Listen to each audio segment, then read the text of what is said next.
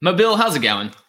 I hope people are out doing some good today. I hope they are doing good. Yeah. And if you want to find a way to do some good, we have the magazine for you. Do Some Good Mobile 2022 is out and about. It's live. It is live and it is um it is the one of the best resources we have in the city to connect you to the nonprofits in our area. You know, this is the fourth year we've done this. This is now this is now the fourth annual Do Some Good publication, guys. When we originally launched four years ago, I will admit I did not know Yeah. there would be more than the first year because it was an idea that Yeah. we had. We launched it. It went really well and it keeps growing. And um, now it's something that we're super passionate, excited about. And here we are. Here So, we are. Who do who do we have today? We're gonna play some intro music and let you guys hang out. But who's who's gonna be on with us? We have Tara with McKemie Place today. That's what I'm talking Yeah. about. All right, cool. Here's some intro music. We'll be right back.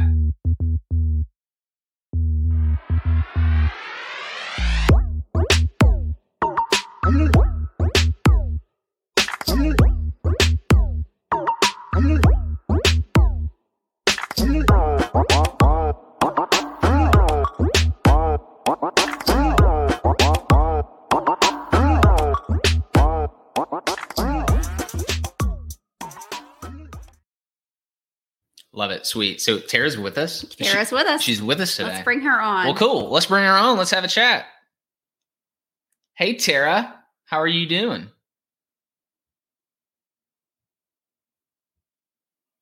She is doing so great. She is speechless. She is speechless. Hey, I think we had. I think you're muted. Hold on. Un- unmute yourself, Tara. I'm not muted on my side. Hey, It's okay. We got That- you. Maybe that was. Maybe it was something we did. Yeah, we got you. We got you. How, how are you doing? Good. It's uh, been a challenge to keep everybody healthy lately, but other than that, you know, it's, Yeah. things are good. Rocking and rolling, Fantastic. trying to help some homeless women in our community. Absolutely. And so we're going to get right into that. So, Tara, you are the director at McKemie Place, and McKemie Place is located in Mobile. Will you Mhm. let our listeners and our viewers know what McKemie Place is and what you guys do for the community? Yes. So we are the region's only emergency shelter for unaccompanied homeless women. And uh, we were founded in 2007 after a woman froze to death on uh, the streets of downtown Mobile. So there wasn't a shelter for her to go to. And, um, you know, the there was a coalition that was trying to find and reopen a shelter that had been destroyed by Hurricane Katrina. But after that happened, they said, we got to find somewhere for these ladies to overnight. And so McKemie Place functioned that way. It's just an overnight shelter here. But then in 2020, we got our own facility. And so uh, that's been kind of a game changer for us. So women come in and they work with our case manager that's in house, and we try to um, help them just get back on their feet and regain their independence and become self sufficient again. So. Yeah, you know what you guys talked about that story in the write up that you have in the magazine about um, Mhm. the woman that froze to death. And so at that time, I know you mentioned Hurricane Katrina. Was there nowhere to go at all, or there was there no women's only shelter? Right. So I, I'm actually not sure. I think that uh, Salvation Army made it through that and was here before. So there was places for men to go, um, but nothing for women because there was a shelter before Katrina for women, but then uh, it got destroyed during the storm, and so it had not been rebuilt. They just could not recover after the storm damage, and so I, yeah, I think there was definitely a gap uh, in service in our community for women during that time. Yeah, and you guys, you know, you touched on it a little bit, but you know, you're offering a place for these women to spend the night and have somewhere warm to stay. But that's not all that you guys do. You guys offer meals. Yeah. You guys offer work placement and those kinds of things. Would you like to touch on that a little bit and kind of tell our tell our viewers and our our listeners a little bit about that aspect of what you do? Yes. So when women are here, then we uh, say they're temporary residents. So they are provided um, everything they need for daily life. They uh, get three meals a day. Um, our new facility has seven showers, which was a, a major upgrade from our other facility, and we are thankful for that. Um, and so naturally, you know, new beds, warm, safe place to sleep, showers, laundry before, um, you know, because we were overnight only, our guests didn't do laundry on site, but now they can do that. So that's one of the services we were able to add is for them to be able to wash their clothes here. And um, they can get mail here. They use our street address because that can be a challenge sometimes. You know, a lot of times people see a homeless person, they're like, just go get a job. But the second line of an application is your address. So if you don't yep. have anywhere, you know, you don't have a house or home, then what do you put there? So um, just yeah. something as small as giving somebody an address can really be a game changer for them. So uh, yeah, um, so you say temporary. What does that mm-hmm. mean in in your terms? Is it something that they are allowed to stay one night, one week, one month? Is it just based on their progress within what they're trying to to get back set up to? Yeah. So when a guest comes in, then we typically tell them they have ninety days, um, okay. and we know that for some of them they're not going to figure it all out in ninety days.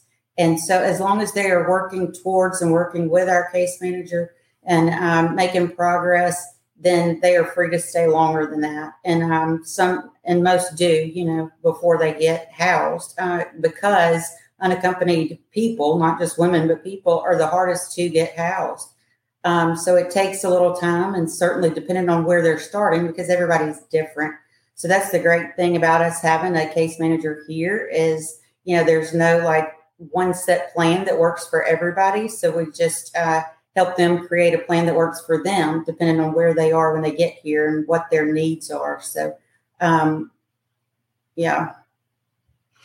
Um, you know, one of the things that really strikes me whenever I am, you know, if I'm at downtown or in certain areas, I see the amount of homelessness that we have.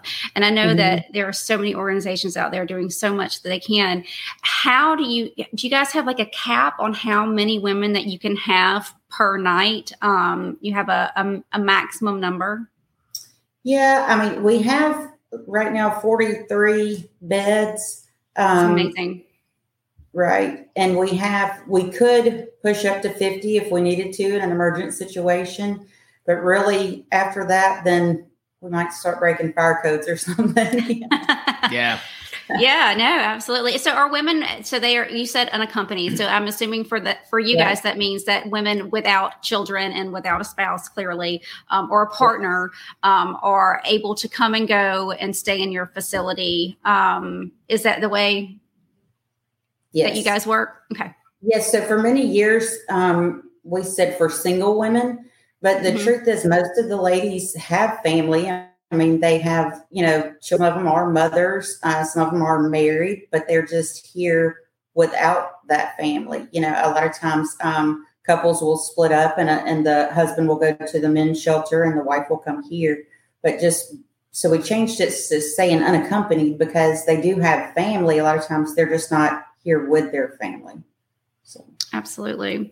Being able to provide a woman in that position all of the resources that you guys do, I know that it comes at a, a, great cost as well. And so, one of the things I want to talk about is fundraising and what you guys do on an annual basis. Um, I know you have mentioned a couple of events that you guys have coming up in the magazine, but I would love to be able to, to unpack that a little bit and talk a little bit more. I know that you have a golf tournament in April. Yes. Um, so t- tell us about that and tell us how yeah. how the community can get involved.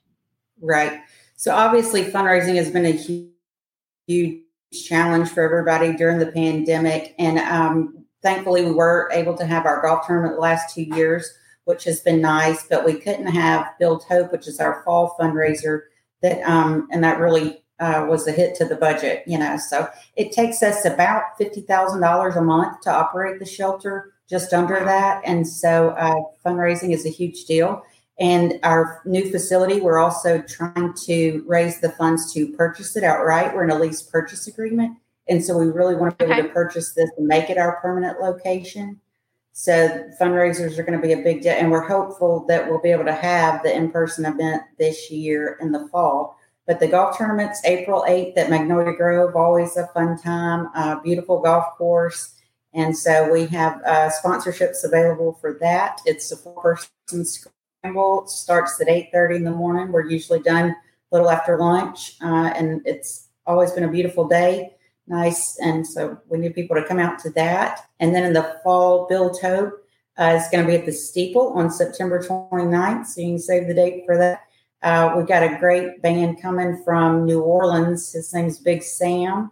And Chris Rainosek yeah. from the Noble South is going to be doing some food for us. Should be a fun, fun night. So either one of those you cannot things, go wrong. people support them. That's all right. That's amazing.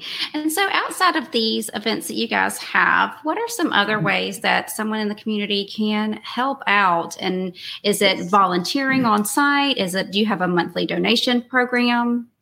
Yes. Yeah, we would love for people to, you can uh, go to our website and see uh, McKemiePlace.org and sign up to be a monthly donor. And we, that's what we need, uh, those sustainable donations, you know, that really help get us through hard times. Even if it's a small amount, then if it's consistent it really helps fund the budget. So, um, but then as far as volunteers, then all of our meals are provided by volunteers. Our kitchen here is considered a catering kitchen. So meals okay. are brought in, and so we can keep things hot or cold, but we don't prepare food here. So um, last year it was like over 22,000 meals that were provided just through volunteers in the community, which is amazing.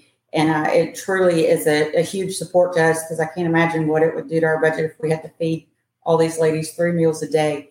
But um, so we have a meal calendar that people can provide lunch or dinner.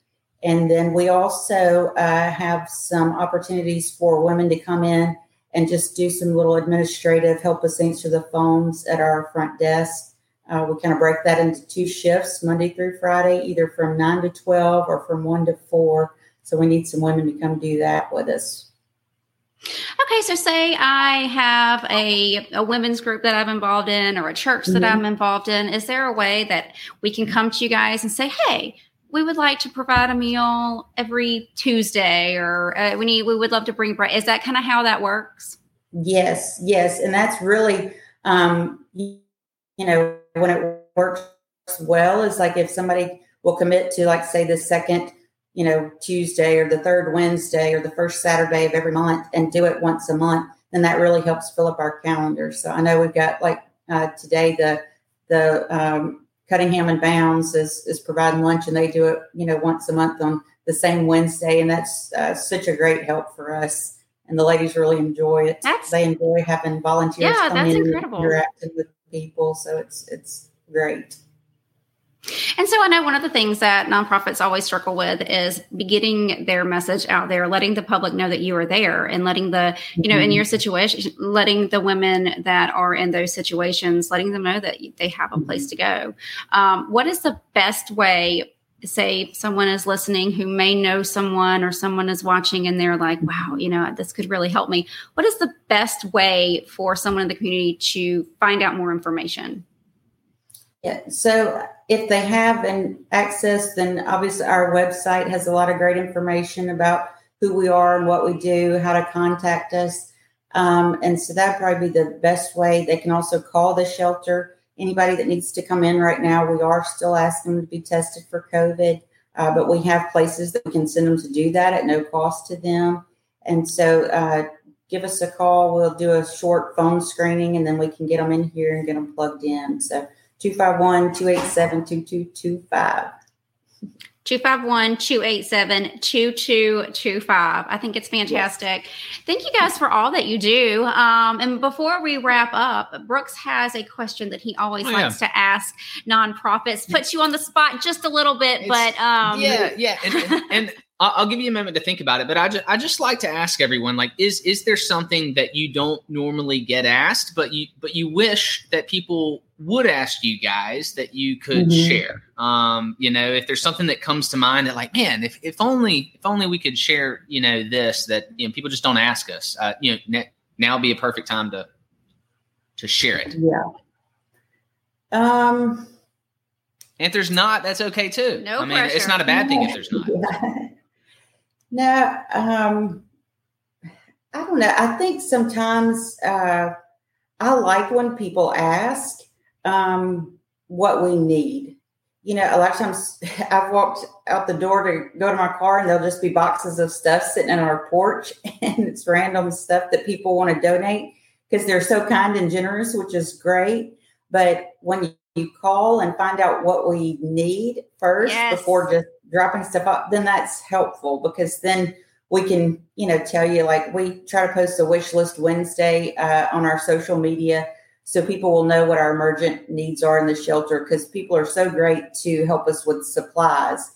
And um, obviously, we go through a lot of things, cleaning supplies, you know, through the pandemic. We've gone through a lot of that. And then uh, things that we always use paper towels and toilet paper and plates and cups and napkins, all those things. Um, and then PPE, masks and gloves, you know, those are always great. Um, but I think people naturally think toiletries when they think homeless women. So we get a ton of that stuff. And so sometimes just if people would just call before they bring stuff just to see what our uh, emergent needs are at that time, then that would uh, help us a little better. That's how, you know, that you make a good point. And of course, you know, you, when somebody brings something, their heart is always in the right place, and yeah, it's not sure. it's not a, it's not ever a bad thing. But mm. really knowing what you guys actually need to be able to help the women that you have um, in your yeah. location. Um, right. is always we don't so I'm grateful because we're happy to have any help we get, but you know, but yeah, yes, that, I'm, I'm glad that you thought of that. People, if you're not dropping an envelope of cash, call call first because cash obviously can be converted to anything that you yes. guys need. But uh, now that I mean that's that's yeah. a great point. That's a great point, and that's cool yeah. that y'all post it on your social media as well. Kind of what y'all's mm-hmm. needs are, so people can be aware of that to to kind of check what what y'all's needs are. That's that's yes. that's great. So, yeah. all right, cool. So you you said your phone number. But um, mm-hmm. as we, I guess, as we wrap up, like give people that the the website, if you don't mind, the phone number again, just the best yes. way to connect with you guys. Yes. So McKemiePlace.org is our website. Phone number is 251 287 2225. And, um, you know, I'd love to come. I went last week and shared with the Fowl River Women's Club, and I love to always share about McKemie Place and homelessness because I think so many people think it can't happen to them. And we all have these uh, preconceived notions of what it is. And if anything I've learned in my two years of being here, then it's uh, it's nothing that I was, and it can happen to anybody. So um, we appreciate any support we get, and hopefully, uh, you know, if somebody needs us, then we'll do our best to help them. Absolutely. Thank you for all that you are doing for the women in our oh, community. Yeah thank y'all. I appreciate what you do and helping us spread awareness. It is a tricky thing, especially with the women we deal with, since you know so many of them have been domestic violence victims or been in abusive relationships, and so maintaining privacy and confidentiality of our current guests, but also you know spreading awareness of what we do. Uh, and so we can be available to those that need us. It's a, a tricky thing sometimes, so we appreciate. Yeah, you can't you, you can't have a billboard out with right. bright shining lights. You you know, right. I mean sometimes right. Our address isn't published anywhere, right. but um, you know, so there's some things we have to think about. Yeah. Absolutely. That makes sense. That makes sense. Well, Tara, well, thank you so much for being with us today. We appreciate it. Keep keep doing the awesome stuff you're doing, and we will uh we will talk to you more soon. Okay. Sounds good. Thanks so much. All right. Thank All right, you. See you. That was great. That was great. And I just want to remind people in the magazine, you can get this at locations all over, um, but you can also find it on our website. And if you want to know um, more about McKemie, McKemie Place and about the other organizations that are in our community, hop on, read their write ups. It's a wealth of information, um, has a, a million ways that you can get involved with community organizations in our area. That's it. Any final parting words, or we just see everyone next time? See everyone next time. See you on the next one. Thanks, guys.